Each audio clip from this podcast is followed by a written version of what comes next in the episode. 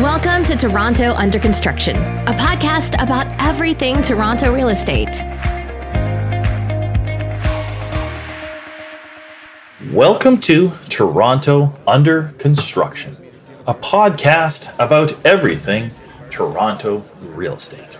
The Toronto Under Construction podcast is sponsored by BCGI, Barron Consulting Group. They are an executive search firm dedicated to the real estate industry. Since 1995, Robert Barron and BCGI have completed over 1,000 searches on behalf of developers, investors, occupiers, and lenders across North America. Their scope includes acquisitions, development, asset management, finance, corporate real estate, and board directors. BCGI has established partnerships with pension funds, REITs, and fund managers searching for talent and is a trusted source for career advice and guidance for real estate professionals in Toronto and across the country. BCGI can be reached at www.bcgi.ca. Well, today's a little bit different. Tuck Podcast.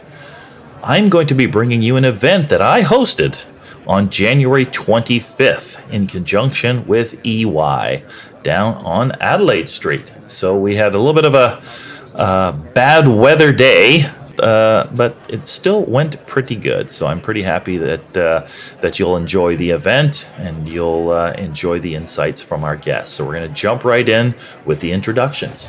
I know that everyone's uh, anxious to know what's what's going on. So, on our far left there uh, is Derek Deutsch. Uh, Derek is the managing partner, chief operating officer at CentreCourt. He joined the firm in 2001 is responsible for operational initiatives across the company, including talent recruitment, retention, and development, process enhancement and optimization, investments, uh, infrastructure, and IT and governance. Prior to joining CentreCourt, Derek held progressively senior roles in public accounting and investment banking across various industries. Derek was involved in a number of marquee Canadian M&A and IPO transactions and led the strategy and acquisitions functions for a private equity-backed food manufacturer. Derek is a chartered professional accountant and chartered financial analyst, and he graduated with a Bachelor of Commerce from the University of Toronto. One fact you might not know is he wrote and played the leading role in a medical sitcom that ran on ABC for four seasons called Doogie Howser MD. that last, the last one was not. Uh, and in the middle, we have uh, Nurez Lalani. Nurez is the president of Mod Developments. He received a law degree from the University of Windsor. He was called to the Ontario Bar in 2006. He also holds a, holds a master's degree of business administration from Schulich School of Business, where he specialized in real estate finance and development. Prior to attending law school, Mr. Lalani received a Bachelor of Arts in Political Science from the University of uh, Western Ontario.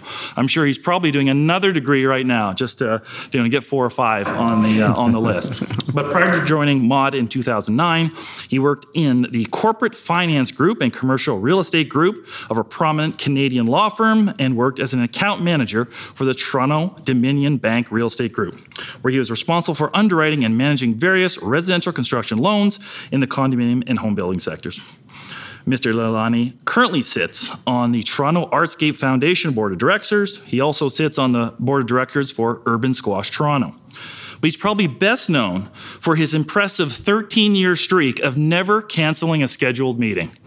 and uh, so let's hope that continues into. The I didn't know this was a roast, but I understand. he also just had a baby, so uh, um, so congrats on being a first time father. One week ago, too. One week ago, yes. So unexpected, or I would have. I didn't know she's supposed to come February 25th, so you can imagine. You'll forgive me. I'm a bit sleep deprived. So. He's a, he's a little short on sleep. So. Uh, and to my immediate left here is Jeremiah. He's the senior, Jeremiah Shamess. He is the senior vice president at Colliers and founder of the Colliers Private Capital Investment Group, a team of six professionals specializing in the sale of development land and buildings in their greater Golden Horseshoe. I know. What's that? Nine now. Nine now. Oh, okay, nine. He has a proven track record of executing for his clients and maximizing value for the commercial real estate. The Private Capital Investment Group is the top team in Ontario for middle market investment sales. Uh, some noteworthy clients include TAS, Canadian Tire, Silver Hotel Group, Marlin Spring Developments, One Properties, Tricon, and Greybrook, among others. In 2021, he was ranked number one investment advisor in the Greater Toronto Area, as well as top 20 in the country. One thing that you might not know is he has a 3% body fat, and in 2014, he rode his bike from Toronto to the North Pole. So, congrats on that. So, I wanted to get a little bit of audience participation. I'm trying not to make it the same, you know, type of boring panel. So if someone's phone rings, they must stand up and we will all boo you. So that's the first thing.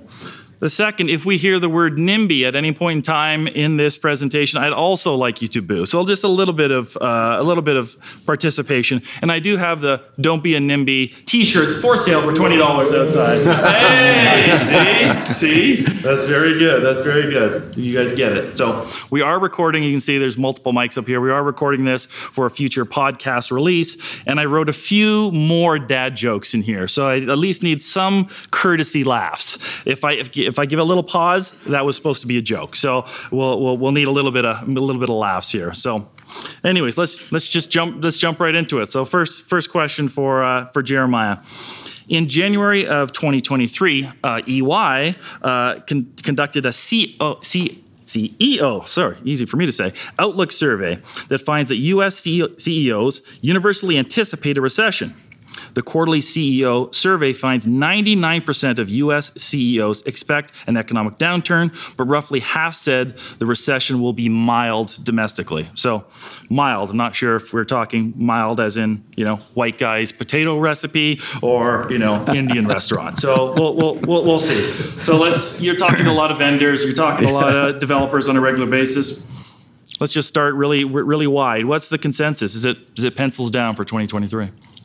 Uh, certainly, there are people who do have their pencils down. Um, I, I, think you're seeing a lot of people have been through recessions before. I mean, the three of us have not been through a true recession, which is the funny part about this. But uh, you see a lot of uh, groups who have you know started in the 80s and through the 90s, so they're being very careful. They think the time is early for any kind of distressed issues happening in the market. So that is one segment of the market. But if you look at the market and say, uh, break it down to 10 buyers in today's market, that's about two to three of the buyers.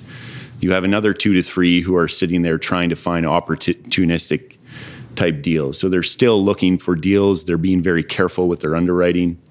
Um, they are continuing to look and turn over rocks, which I think is probably true of the two gentlemen to my left and then you have, you know, effectively three to four other buyers who aren't sure which way the market is going. So you kind of have this sit and wait approach where you're trying to figure out, okay, exactly where is the market going to move and what is the consensus? So, and I was down in Texas earlier, um, late last year rather, with a number of investment guys and, and some funds. And uh, an investment broker from New York who's been in the market since I think 19 early 1980s said something really interesting, which was uh, the fact that when you look back at all the the data across you know 20 to 50 years, when you look at interest rates and you kind of compare them to where the market is going, you've seen effectively not a true correlation, but really the only correlation is the balance between, I guess, what you could call fear and greed is in the abundance of capital. So when there is an abundance of capital, which there still is right now, um, you see a little bit of that fear and greed being more of a balance. Right now, we see more of the fear playing out, but because there's still so much capital in the market, you know that sentiment could change very quickly, and then you will have buyers move more aggressively. But right now, most buyers are being opportunistic. They're being very careful. You have a few who, which are utility based buyers who are looking for specific things to buy. Um, with what we're dealing with here right now, which is mostly the land market. In the land market, um, as long as they're structuring into the deals, you still have people buying. But again, you know, if we use that analogy of 10 buyers in the market, three are really active and the rest are kind of waiting and seeing, and then maybe some are pessimistic. Interesting. Interesting. Well, on that uh, on that pessimistic note, there's been a lot of you know discussion in the media about uh, about canceled projects, um, but there's a lot of confusion, I guess, about what a canceled project is and what is just a delayed launch. Um, you know, CentreCourt. I'm, I'll obviously put this question to Derek. Was one of the first to launch out of COVID, you know, what's your what's your strategy in 2023? Are you looking to launch, or are you one of those uh, you know delayed projects guys? Yeah. So look, I think um, you know, similar to the COVID you know scenario, we continue to underwrite very conservatively. So we've got the leeway to sort of look at the market. We monitor the market very, very closely. Um, you know, the interesting part of you know our, our strategy with 199 Church is it, sometimes it's great to be in a market where there's not much other noise from other competing launches, and so the way that we look at 2023 is we're going to do all the legwork. We've got a very interesting and, and uh, a development pipeline that we're really proud of. We think is going to be really exciting when it comes to launch. And so we're going to do the legwork to make sure that we're able to execute when there's a window to go do it, just like we did with 199. So, you know, start of the year has been relatively quiet. Certainly, buyers are looking, uh, you know, scrutinizing deals more and looking for for value when they're making their you know investment decisions on individual units. But um, you know, we're we're still you know looking at it as let's be active, let's be prepared, and um, and and be ready to go. Perfect. Perfect. So, so Nurez, new condo prices in the Greater Toronto Area on a per square foot basis have gone up for 26 consecutive years. So, eight years before Derek was born. Um, and you've obviously you've taken advantage of that at at, at several of your projects. Um, and some of the pricing, obviously, that you've achieved has been been almost record setting for those those neighborhoods. So, you have any concern about the ability of those uh, those buyers to close in a in a higher interest rate environment? So I think as it relates to our 55 Charles project, which I think you know is our newest project in the market, you know we're well over 95% sold. Uh, that project isn't going to be closing until Q3 of 2024, and hopefully, you know what we're the turbulent times we're in now will be a bit more normalized at that time. Um, I do feel, generally speaking, that there's a bit of risk as it relates to uh, purchasers and their ability to keep up with their deposit schedule. Because as we all know, higher, higher interest rates affect everyone across a broad spectrum, including you throw in the mix of inflation. Um, and it's not rocket science, people's costs are going up. And I think you start drilling down and making sure that the things that are most important, like your principal residence or your car payment or your kids' tuition, takes a front burner. And perhaps you now say, I've got that next 5% payment come up. And, you know, I think that developers are going to be getting some calls over the next few quarters about that deposit schedule and perhaps purchasers trying to work some things out. Uh, we haven't seen it yet, but it is something I am uh, I am concerned about. Um, you know, I think closing risk now uh, the real canary in the coal mine or the comparative analysis is looking at the resale market. So we don't have any projects right now where we have that occurring, but uh, larger developers and ourselves, or developers who just happen to have projects that are going to be pl- facing you know closing times in the next two, three, four quarters. You know, I think there is. Uh, it's yet to be seen. Um, I don't want to use all these catchphrases, the other shoe to drop, and all that kind of stuff. But I do think that we're early days. Um, and I think you know the anecdotal evidence is out there a little bit right now, but it's anecdotal. Uh, it's not you know the house is on fire. I think uh, the wait and see approach, just like Jeremiah's mentioning on acquisitions, I think people are also wanting to see those deals crystallize. Um, people coming up with perhaps more equity than they thought because their appraisals didn't come through, and we'll see how we'll see how it pans out. But I think uh, there's a lot more things to be acknowledged in the next couple of quarters. Yeah, yeah, it's interesting. I was just The talking fun to cash in refi, right? yeah, yeah. I was talking to an investor the other day who's he's gung ho to buy some of these assignments. So he's looking for uh, for projects where there might be five, six, seven investors that uh, that can't close and he can close on their behalf, and uh, and he's confident about the market moving forward. So it's one person's opinion, but anyway. So let's you know 25 uh, beeps uh, increase in uh, interest rates today. Uh, you know, it's in, which is interesting, obviously, because the Bank of Canada said they were not going to raise interest rates for some time. You know, uh, uh, uh, 18 months ago. So interesting how they've they've switched gears. Um, again, you know, their their their mandate, their focus is that two percent target inflation rate. Interesting enough that that some of you might not know that there's actually no science behind the 2% inflation target. It was just a uh, central banker in New Zealand said we'd like to have uh, you know stable prices. Let's let's set a rate at 1 to 2% inflation target and uh, many other nations followed that. So quite uh, quite interesting that uh, you know 2%, 2%, 2%. I find that I'm saying like 2% every day in every conversation with someone. I think only person saying 2% more than me is the friggin' milkman. So anyway, from you know from your perspective, Jeremiah, um, you know how has how has you know interest rates impacted the market? Are we going to see? You know, you touched on a bit in the first question, but are you, are anticipating more uh, distressed deals from uh, you know developers that bought land at the peak of the market can't carry, and um, you know what do you see about the, the you know the biggest impact of, of, of rate increases? Well, I, I think it's no surprise that as developers, you take on um, debt that is not obviously structured in any kind of long term way um, until you stabilize. So, you know, developers are generally most at risk. But what we've seen, if you look at the data, actually 2021 was the most, uh, um, we had the most volume of distressed deals. It was about, you know, about 10% of the market at highs, which was fairly high, but, you know, there was a lot of workouts coming from 2020.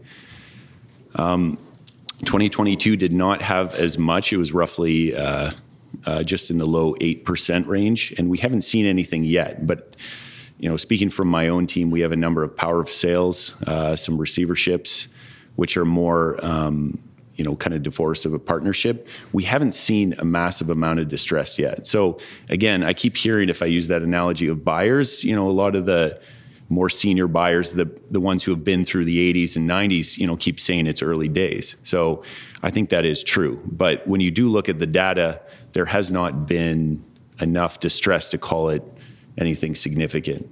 And to speak more uh, specifically about your question about how it affects buyers, I mean, it totally depends on the structure, right? Like interest rates are the most sensitive to an investment sale in the multifamily sector. You know, that sector has the lowest margin of error when it comes to interest rates. So you've seen um, the third quarter drop was 89% uh, for the multifamily uh, dollar volume amount from last year. So it was a significant drop. Industrial actually had a 75% drop. Land was closer to 50%. So when you look at the different asset classes, you understand that the interest rates are going to have a different effect across the board. Um, when you specifically look at development land, uh, we always joke uh, on our team. We actually are getting hats made that said that say "Make the vendor take back great again," because because we are quite literally every day saying, "Well, what about a vendor take back, or what about a seller take back?" Right? This is the only way that we're effectively getting land deals done today, and I'm sure these two gentlemen can tell you what is the point of looking at a regular deal unless it is the best deal you're seeing in the market at a reasonable price, why would I not take a structured deal? And so you have across the board owners of land who do want to transact are looking at a low liquidity market and they're saying, well, you know, effectively most of the, you know, schedule 1 banks are pulling back their land acquisition loans. So now the private guys have come up, but that land debt is, you know, close to 13 to 15 percent sometimes at 55 percent loan to value. Like this is very aggressive deals right? So so in that effect land development specifically is very uh, very much affected by the interest rate environment. But for the guys that are buying land they're just using different assumptions in their model. And so they're using heavier debt service cost they're looking a little bit longer out. They're decreasing their revenue targets, as I'm sure you know, Ben, because this is all you do, uh, is analyze that revenue side of the market.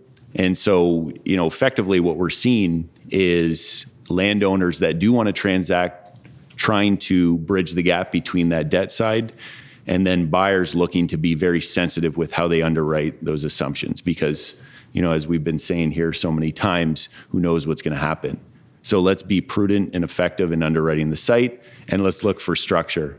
So, like, it, one last point is most of the last deals we've done have been uh, vendor take back mortgage in the range of uh, 70 to 90 percent. Wow. Yeah. So, like, if you want to sell in today's market, you will have to hold some kind of uh, financing as a vendor unless your site is very very reasonably priced has a margin of error or is you know maybe say the best location in toronto Interesting. Well, I'm gonna I'm gonna move on to uh, a question for Derek here, just because you know talking a little bit about the the model of, of, of investing in land, but how about the you know the condo investor model? When we ta- I had had Gavin on the uh, the Toronto Under Construction podcast, and we talked about how CentreCourt was one of the first you know developers to really understand the outside broker community and how that's a that's really a partnership uh, between the developer and the investors. And if you want to be a successful developer in the long term, you have to, you know, ensure that the, uh, you know, the investors make money. And 10 years ago, you'd see realtors creating nice, uh, you know, cash flow calculations for prospective pre-construction condo investors, but you, you know, obviously you don't see a lot of that anymore, as the model doesn't look it doesn't look very good. Um, and, and many investors are buying just for capital appreciation. But higher interest rates, slower uh, resale appreciation uh, has, you know, kind of bit into that. So as a an accountant, as a financial analyst, as a TV doctor, uh, do you think I'm the- glad you didn't flag the Prince Harry lookalike. That's good. do you, do you think the investor model is broken? You know, is is that something that you have a discussion with your, your team about? Yeah, look, I, I think. Um, Look, I think it's probably a simplification of what's actually happening in the investor mind. You got to think about uh, context and the parameters that they're using to make their investment decision. So you could talk about use. Like, is it something that they're buying for their kids? Is it something that they're going to be an end user on? Is it something that they're parking their capital because it's an alternative to opening up an active business, right? And so there's that whole frame of mind of why they're making that investment decision in the first place and what alternatives they had for their capital. The other the other piece is what is their investment horizon, right? Like how, how are they thinking about, you know, is it a short term, is long term? And like any other investment, if you're buying at what seems to be a pretty tough time in the market, if you've got a short term horizon, then you know your model probably won't look that good. But if you're thinking long term and you're thinking about the fundamentals of, you know, why that investment makes sense, you know, infrastructure, transit, uh, low supply. You could even think about, you know, replacement cost of that asset uh, and general economic and, and immigration growth. Like those fundamentals will make sense to that investor. So everyone's sort of looking at it differently. If you want to take a super simple view of what the model looks like, you know, interest rates, yes, they're rising. So that carrying cost is getting to be more expensive. Uh, rents are also rising, giving a little bit of an offset. Um, you know, they're looking at that horizon decision. So that's sort of that exit, you know, that exit assumption. What are they going to exit out? What is that capital bump going to be? But, you know, really importantly is what you buy it at, just like you would look at public equities. Like, what are you making that dollar commitment out the gate? And so I think what you're seeing is, you know, uh, uh, purchasers, investors are, are looking and scrutinizing at value uh, at the price that they're buying into today. Maybe, maybe, you know, likely much more to a greater degree than they were 6, 12, 18 months ago when everything was sort of rising. Uh, and they probably felt they had to put less scrutiny because that back end of the model felt really good. And so I think you know the model if you if you got a really short term horizon yes the model probably doesn't look great if you're thinking about the long term fundamentals you know that that model still still works and that's why people will still continue to buy uh, condos for investor reasons Yeah, yeah, it's interesting. I mean, obviously we saw the numbers come up. That was a out great for, answer, by the way. Really great answer. we got that on tape. So, um, you know, we saw the the immigration numbers, 865,000 net increase over the last year in Canada, really the highest that we've seen, uh, um, you know, since the uh, since the, the since the war period. So just unbelievable, growth there, and uh, and obviously rents are rents are taking off, and and uh, that's a that's a question that I have about to to, to Nurez because you know obviously I've done some some work for you, some condo studies, rental studies, um, and so you're you're underwriting both, um, and rental rates as as Derek mentioned are are you know going up as fast as the blood pressure of environmentalists when they hear about uh, Doug Ford's Greenbelt plan. Um, sorry, that was a bit of a stretch. Can you address the you know the key themes around rental right now? Higher rates, uh, you know, slower condo market, uh, clawback of DC increases uh, on rentals, you know, and I know you have uh, institutional partners. You know, what are they thinking about the rental market? I know it's a lot of themes there, but so you package a lot into that question. I'll start with the yes, we run two verticals. Uh, so we are obviously a condo developer, purpose-built rental developer. From the get-go, I've never been able to, and the team has never been able to make the numbers on a, an individual site work as it relates to the comparison between a purpose-built rental and a for-sale condo. Um, for a number of factors. We can talk about the increased equity requirements. Um, I can go down that path. I can talk about capitalized rates of rents versus what we sell on a per square foot basis for a condo and say today's $4.50 rents. Uh, just don't you know they work out to eight nine hundred bucks roughly for a for for sale condo so it doesn't even cover the cost. You should give an example of the actual equity requirements between condo and rental? Sure. I can tell you i can tell you you require in the capital stack about 35% equity versus about 10 to 12% equity for a condo deal. And um, i forget who was saying i think perhaps it was derek um, uh, yes ben's question to derek that uh, you know purchasers are our uh, partners in the deal uh, in a condo transaction purchasers are our partner. Uh, they're a source of funds that we can insure and use as as, uh, as towards the development of the project. So beyond that, the comparison, I think I'll start with the invest or sorry the institutional side of our relationships. We look at both because often as a good partner, you are uh, the tail wags the dog a little bit, and our institutional capital partners want us to look at purpose-built rental.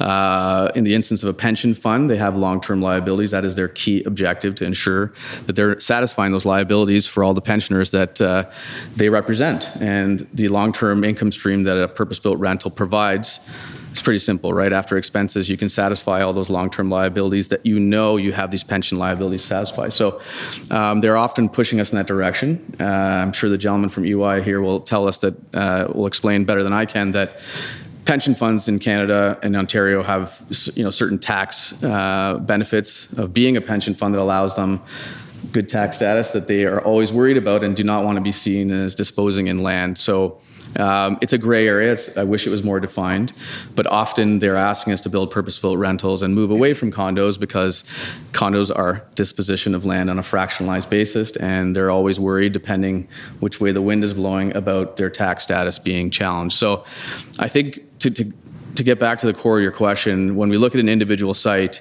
especially what Mod does, which is always looking at trophy assets, much like Derek and his team and most downtown developers, we're looking for the key things like transportation, uh, you know, the, the, nearness transportation and services and so forth. Um, you know, it always pencils out better as a condo, but uh, you're, you're trying to satisfy the desires of your institutional capital partner sometimes. Interesting. So Jeremiah, you know, you're obviously selling a lot of high density sites what percentage of, uh, of your buyers are actually considering rental and and uh, and any indication from from your talks with uh, condo developers that they're considering switching to, to rental tenure? Yeah, it, traditionally it's been 15%. Now it's maybe about 25%. I think what is happening now is people are doing exactly what you're doing is they're starting to do the calculation between condo and rental. We had year over year growth of roughly 16%, I think, at rents in Toronto. So that equation is starting to make a little more sense. And with CMHC Plus program, it can be a little bit better in terms of your requirements of equity, right? I mean, because you know, seven to 12 percent of your equity versus 35 is a drastic change, right? So, you know, for those who are looking for that 2x multiple, looking for that 15 percent IRR, it's uh, you know a drastic change. So most of uh, the buyers that are looking at rental, really the economics still have a very difficult time to make sense of it. You're only seeing rental work in areas, generally speaking, um, in very prime areas of downtown where the pension fund backed capital, or in the 905 close to transit where the percentage land loan versus the revenue is actually much better right? Because you have these funny little buckets of locations like, uh, for instance, South Mississauga, where the land value is actually quite low comparatively to the rent that you can get. Mm. So you effectively have to analyze that ratio across the entire GTA, and you notice that it makes sense in different um, neighborhoods, like say South Mississauga.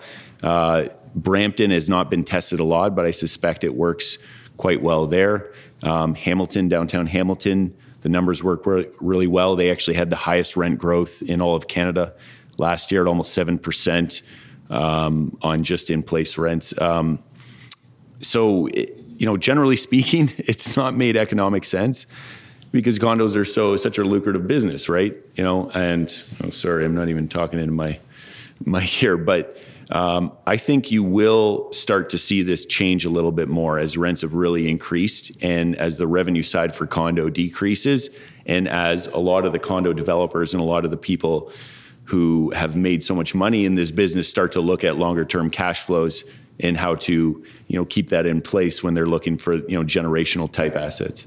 Sure, sure. Well, that's a good a good segue into uh, into a question for Derek you know, many low-rise developers, you know, build out a pipeline of, of, of future development sites that can be 20 years out, um, even buying stuff in the green belt before it's approved, but we won't talk about that. Um, you know, and, and, for a lot of us, you know, we can't even imagine, you know, 20 years out from today. But for some context, uh, that's when the Eglinton LRT is going to open. So just uh, just for you guys to know. Um, how is CentreCourt uh, thinking about building out their pipeline? Is it is it five years, or are you guys thinking about buying high density lands for for development in 15, 20 years from now? Yeah, no, we um, we're certainly looking at both single tower and master plan communities with with uh, you know well in excess of five year timelines. You know, it, I think that's uh, fairly natural for any uh, developer that's continuing to look to evolve uh, and that wants that sort of robustness in their pipeline uh, to make you know what, what can be very very lucrative and great deals um, and especially in this sort of market where you know, as Jeremiah said, there's some buyers that um, do have access to capital and others don't, and others will be on the margin on the sidelines. I think for us in particular, you know, we've been fortunate. Uh, we closed on a $400 million fund uh, last year to fund, uh, you know, new acquisitions uh, and being very opportunistic uh, with some of our developments. And uh, so, you know, we think it's a pretty good market out there to be shopping for, you know, really unique assets, especially in emerging nodes, where we think that they've got a great long-term horizon on them, and you know, there's probably not going to be a ton of other buyers, or you've got you know uh, different dynamics at play where you can introduce a different structuring, and so it's sort of an interesting opportunity for us to get uh, to get attractive deals. Interesting, interesting. So, so Nurez, let's uh, let's uh, switch gears a little bit. Um, you've you know, uh, obviously completed some of the best heritage restoration pro- projects in Toronto, um, and uh, and those integrations have increased in value, uh, increased the value of your your projects. What do you think about heritage being used to restrict development uh, in the city? And generally, you know, just give me your opinion on the state of uh, the entitlement process. So a little bit on the heritage and how that impacts value, and generally just getting uh, projects approved these days.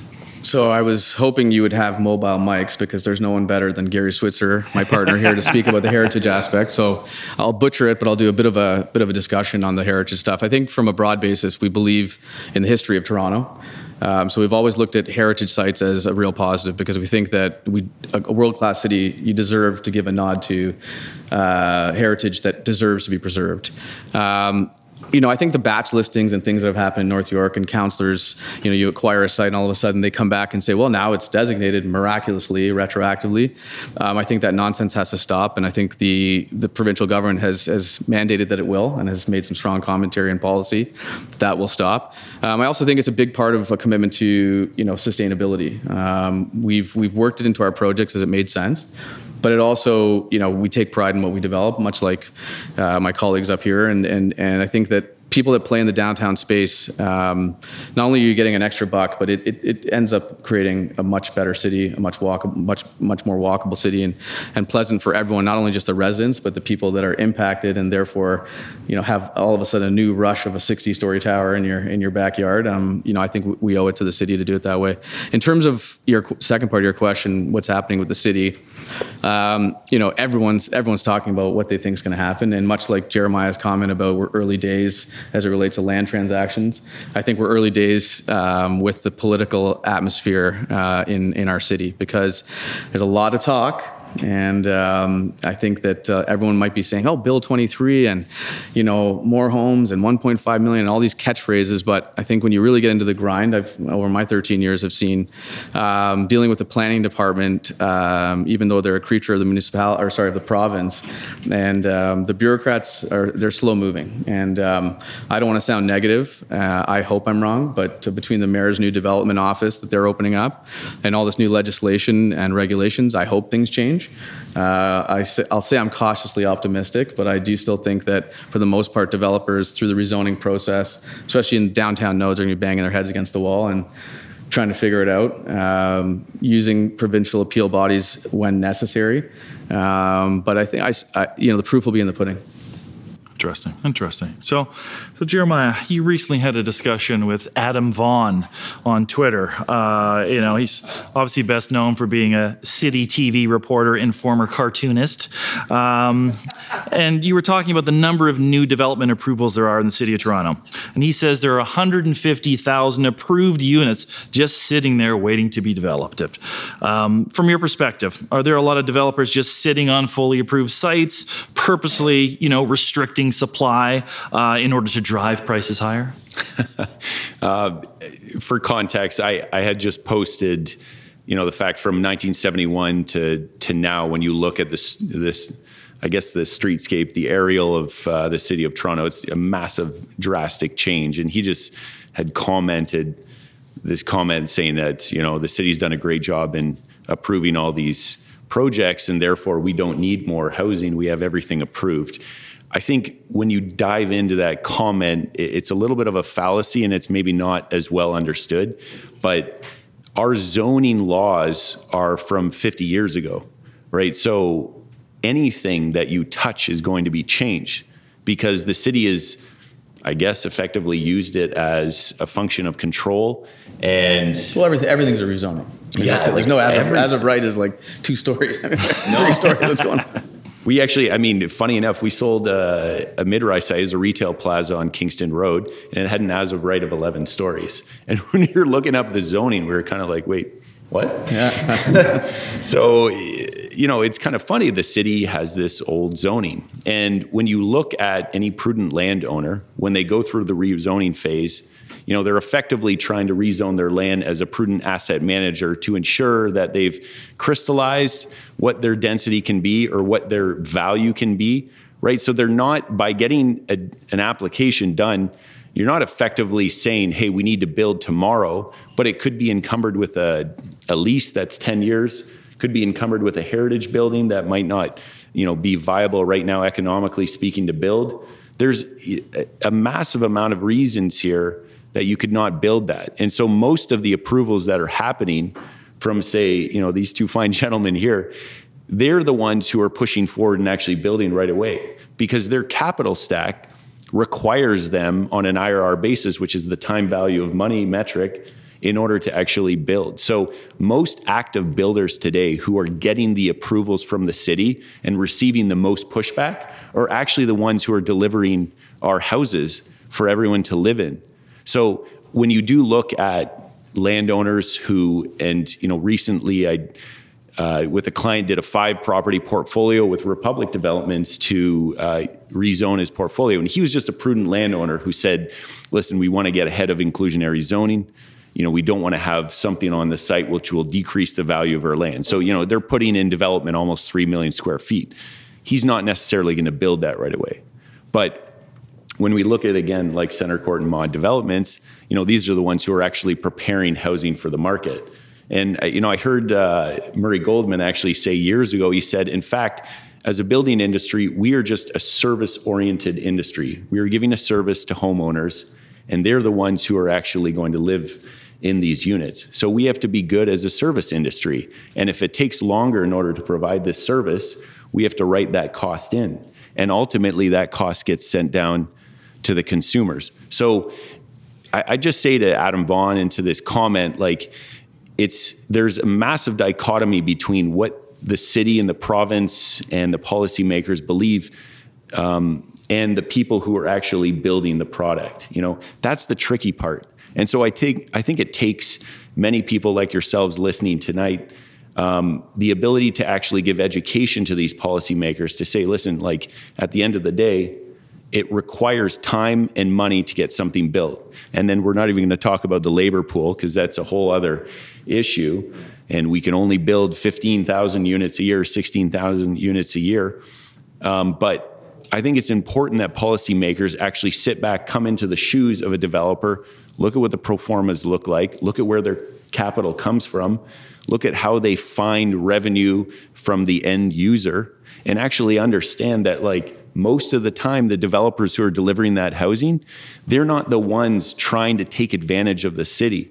They're just trying to deliver a product to an end person, to a service person. So that fallacy, I hope, uh, continues to be uh, downplayed, and I hope that education increases. Yeah, I mean, you, you obviously deal with many more landowners than I do, but occasionally landowners come to me and say a developer has has, has come and talked to me about uh, buying my property. I, I want to know the the value of it from a from a non broker. No offense, uh, but some of them say, "Hey Ben, should I go through the development process. And I said, well, if you have the money, of course, because you never know what next government is going to come in and change the rules, and you won't be able to get as much value out of their property. So I think there are a decent amount of properties out there where the landowner just got approvals in place just to make sure that they they got that value and they did what their value wasn't locked out. So, but I definitely don't think it's 150,000 units. So we have no, to do. we, so, we, we could actually do a study probably to figure this out. Honestly, you and I, but I, I, I would I would say a point to this: you do get a lot of landowners trying to rezone land, not having been specialized, and then Yeah, I was just going to make a comment, but I figured. and then you know. see, you know, I recommend that Derek they, and- they get a study from me first and talk to a reputable planner, Well, which not there are only many in the that- crowd today. not only that, I'm sure you have some funny uh, stories of you know getting a zoned site and looking at what the the floor plans look like of a nice Z-shaped unit. so yeah, a lot of I, I just caution that you know it's a hyper specialized process, and there's a reason why you know CentreCourt and Mod are so good at what they do because they look at these floor plans, they rezone sites every year, and it, you, you know in fact you do get landowners doing this. But the smartest landowners actually hire the developers to either partner with them or do carried interest, or you know something in the form of you know, usually coming to me trying to figure out who can Right. actually give them some kind of value for it. Yeah. You, you've also probably got a subset of, of landowners who are developers who purchase land at the peak price of the market and, and need a price to actually make the project viable. And so they can't launch today because those projects aren't viable and those will work out over time uh, just because no one wants to have carrying costs for forever and ever. It, it won't be supportable. Not at 13%. So, Derek, let's go back to you. Um, in in 2019, or sorry, not 2019, 2009, following the financial crisis, many developers indicated the capital dried up very quickly, and requirements needed to qualify for construction financing became much more stringent. Uh, when you're going home and checking your answering machine, you got you have calls from lenders on there. You know, what, what's what's in, any insight you have on the availability of debt? Equity, construction financing. What's what, what, what, what's what's your take on uh, on the financing availability right now? Does Doogie Howser have a voice at home? No, I'm, I'm stuck. I- I've got a pager. I'm stuck in. Uh, Landline. Like you finish? Uh, no, there's no there's no voicemails uh, that I've got from lenders uh, uh, doing default notices. But no, I, I think um, look, we're fortunate. Uh, as I mentioned, we raised capital last year, and so the equity piece, uh, you know, we've been very fortunate that we have that reserve available to us. But certainly on the construction financing side, um, you know, on the tier one lenders, I think it's coming down to the relationships you have and the track record that you have at those institutions, and that dictates a lot uh, uh, and how they look at you know whether you're worth uh, allocating credit to. And so, you know, they're obviously scrutinizing business plans more, and they're scrutinizing guarantors, and and so you know they are taking a harder look, and it's it's not as uh, quick to approve. Um, but on the flip side, if you're not in that pool, uh, who have good those good relationships uh, with tier one lenders, don't have that track record, or on the margin, or would have been on the margin in the past, then certainly financing from that group of lenders is going to be extremely hard to get. Um, and I think you know coming from the pension plans and, and the insurers, if that's your source of capital, you know, they're certainly looking at rebalancing their portfolios, reevaluating how they look at development risk and the risks that they're willing to take on. And, and I think that's also, you know, starting to close o- on that side for, for financing. So it is a much harder market to, to execute in. Interesting. Interesting. Um, Nurez, let's let's let's jump into underwriting. You know, I think there's a few developers uh, out there that I call them the the land dominatrixes. So basically, they're tying up land, they're flogging the deal, and then they're they're dropping it, they're letting it go. What are your thoughts on on land acquisition in 2023? Are you taking a conservative? Are you taking an aggressive approach? And and maybe just even comment on on the previous question to Derek about financing availability. So I think both my colleagues up here have addressed that, Jeremiah especially. Um, I do think. Um, from from a developer side or acquisition side, um, I think you know what we're looking at right now is, uh, in a nutshell, similar to what Derek or sorry, what uh, Jeremiah said. You're looking at structure, you're looking at top line price. I, I will add one piece because Jeremiah covered it quite well. Is that when you're talking about that structure, most of us are trying to tie it to a milestone that significantly de-risks the project. So if we're asking for paper, we're saying it comes due the earlier of meeting all our conditions for construction financing or some sort of event of de-risking that we can then use construction financing to take out that VTB, right? So I think that kind of wraps up what how deals are getting done now, right? I think top line numbers are very important. You also have well capitalized landowners in the city that are saying, "I'll wait for the next run," or it's been as of t- today eight increase uh, eight increases in you know less than a year. It's going to turn the other way we don't need the money right now. A lot of them are owned, you know, second generation, third generation. As families are all voting, and so I think I think you're going to see some distress sales. We usually shop for AAA locations, just like my colleague here. So those are going to be harder to find because they're usually well capitalized, or there's still opportunistic capital. They're saying like those type of sites where we'll do, we we are still doing some business. So um, you know, I think from a I think the first part, you know, when you're saying about tying up and looking and so forth, no one wants to waste the resources of their office, right? So to go and tie it up, put your team to work. Uh, no lawyers and, and planners are giving anything away for free. So dead deal costs are something we're all very sensitive to. And um, you also don't want to be, you also don't want to create an environment in your office with your team thinking that, you know, we're just chasing and dropping, right? So I think uh, Jeremiah is, is a great example of brokers that when it is a, a call to action or like a, you know, a proposal call there, or they're bringing it to the market, they've done all the homework. So you know when you dig in, but for you know you kind of have underwritten it before putting it through DD. So if you're tying it up into those those circumstances, you're probably going to transact. You don't want to waste people's time. Um, and the surprises aren't my fault, by the way. Pardon the, me? The landowner didn't tell me. He's just trying to butter you up, Jeremiah. yeah, who's getting the first call? Yeah, look, I think we've tied up sites in the past. Over, over. You know, if you look at some of the sites, I think um, it's a, it's, it's again. I'll, I'll, revert to the fact that you don't really want to tie things up when it's an off-market deal. There, you're promised a whole a ball of wax. People think it's easy as just saying, "Well, if in this block it's 40 stories, you're going to get 40 stories." I wish it was that easy. I wish it was that predictable. And so you need to put things under contract to understand the nuances of a particular site. Um, you know, Charles is a great example that what the setbacks were for the buildings that were developed right beside us on both sides were different for us. Um, there was no rhyme or reason why the planning department pursued it, and we had to bang our head against the wall and make some changes to make it work because we were already we'd already acquired the site. So, um, yeah, I hope that kind of answers your question. Basically, all I heard is you have it's better to buy from me than off market. I think I heard that too. um, so Jeremiah, you know, you know that I do a, a land report with uh, with Batory Management, and and the data shows that high density land prices have been really trending down for the past year. You know, obviously some of that is is higher construction costs, higher development charges. Uh, and, you know, at one point, it was the expectation of uh, exclusionary uh, inclusionary zoning, um, and the expectation of, uh, of, of future rent growth now is is probably muted. Um, you know, just give us your thoughts on on high density land prices and uh, and and how they might differ from you know uh, the suburban suburban market. Uh, yeah, it's a good point. I mean, to give some context, Toronto's one of Toronto's most uh, the highest velocity asset class is land. Um, in 2021, we had eight billion of land sales in the GTA. It was 550 transactions.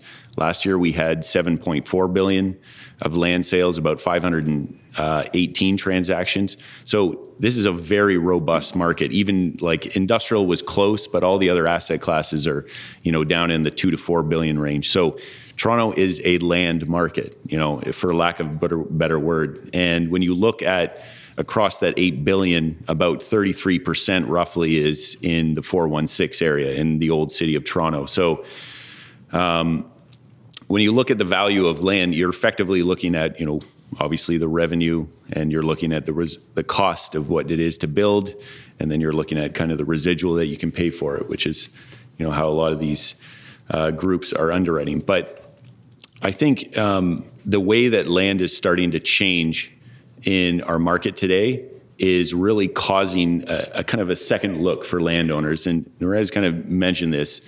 You have uh, really a, a dissect of two type of landowners. You have someone who doesn't have to sell and has a very low land base, maybe high capital gains cost. Um, and then you have a second owner who is maybe an active owner, a, an investor. They syndicate their equity. They maybe want to do something with the land. They entitle it.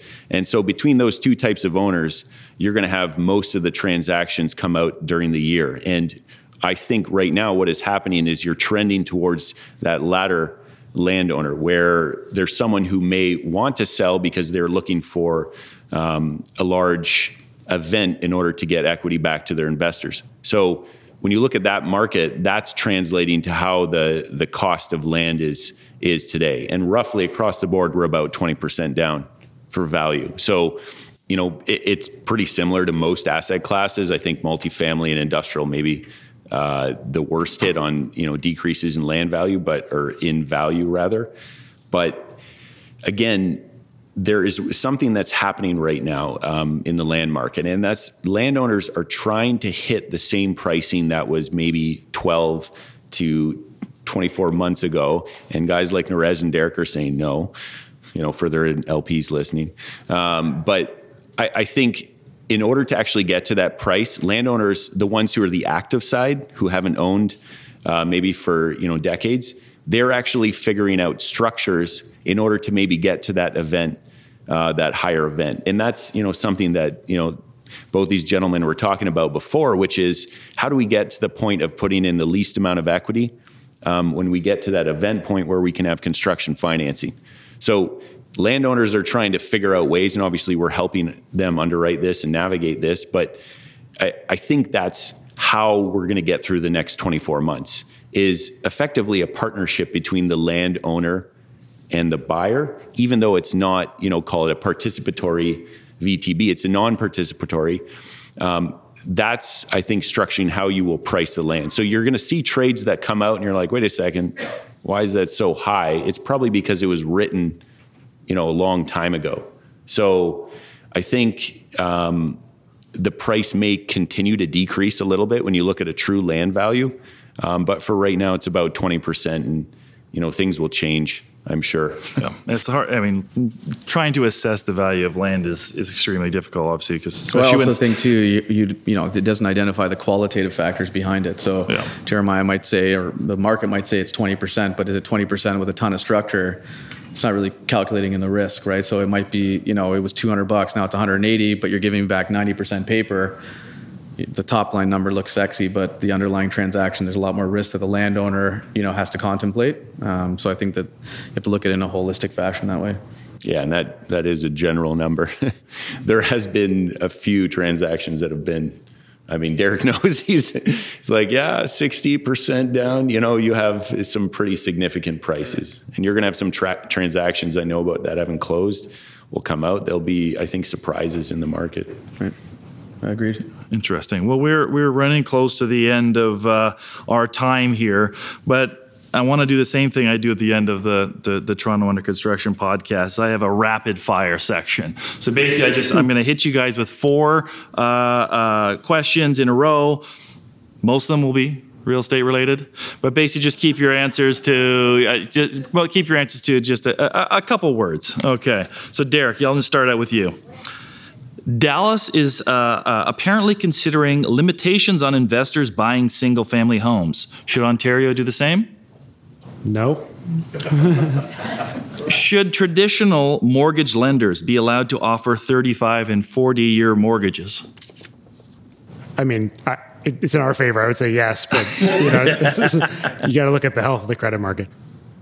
When you go get your groceries, do you return the cart to the rack or you just leave it in the parking spot beside you? The rack every time. You okay. got to have some respect. okay, okay. just checking. That's why he's a CFA, ladies and gentlemen. Do you think that Doug Ford took bribes to open up the greenbelt? Nurez, over to you. Oh, it's over to me. Over to me. He said. No, Dougie. That's no. a pass. That's a pass. Bad, Okay. Dougie, bad. Okay. Okay. Nure- Nurez, on to you. True or false? In the first quarter of 2022, so going back to, to, to last year at this time, I could have sold 300 unit condominium on Yonge Street with no balconies. True or false? True. Are Toronto's property taxes too low based on the state of our city? No. No? Okay. When you die, will you go with open casket or closed casket? Open casket. I'm pretty Open? sexy, you know. Open? So, yeah. Okay, I mean, look at that hair. In your opinion, what is the most used condo amenity? Uh, the gym. Jim, okay, okay. So Jeremiah, we'll, we'll, we'll close with you. Will 32,000 new condominium apartments complete in the GTA in 2023? No. Absolutely not. That's right. Sh- should the DVP be cl- uh, be told? Be what? Told? Should there be a toll in the DVP? Yes. Yes, yeah. Get those nine 905ers. They're not here because of the snow, so we, we can we can make fun of them. Okay, well, this Tax is, revenue is good. For, Th- This is a good one. What's in more important for your online dating profile? The, the picture or the written description? Come on, Jeremiah. It's the picture. It's the picture. You're holding us here. Go on. Let's go. listen, I'm trying to be not superficial. Both. Okay, good answer, good answer. Okay, should MLS, so the Realtor Multiple Listing Service, have a comment section so you can leave a comment Oh, on someone's house? 100%. I don't think I do work all day. I just scroll the comments. you see those photos, and, and you see at the bottom of like a really good post from 6ixBuzz or something, the guy's saying, I'm just here for the comments. yeah, you'd be there That's for the comments. So, anyways, again, guys, uh, I appreciate you being on the panel here, and uh, I want to thank everyone that came out. I want a special shout out to, to, to Jay from EY for for setting this up for me, to Leanne McEwitt for uh, for handling the marketing, and uh, and David from my in my office for uh, for helping out on, on the questions and, and everything that goes to this event. So again, thank you very much, and uh, Thank you. Are we doing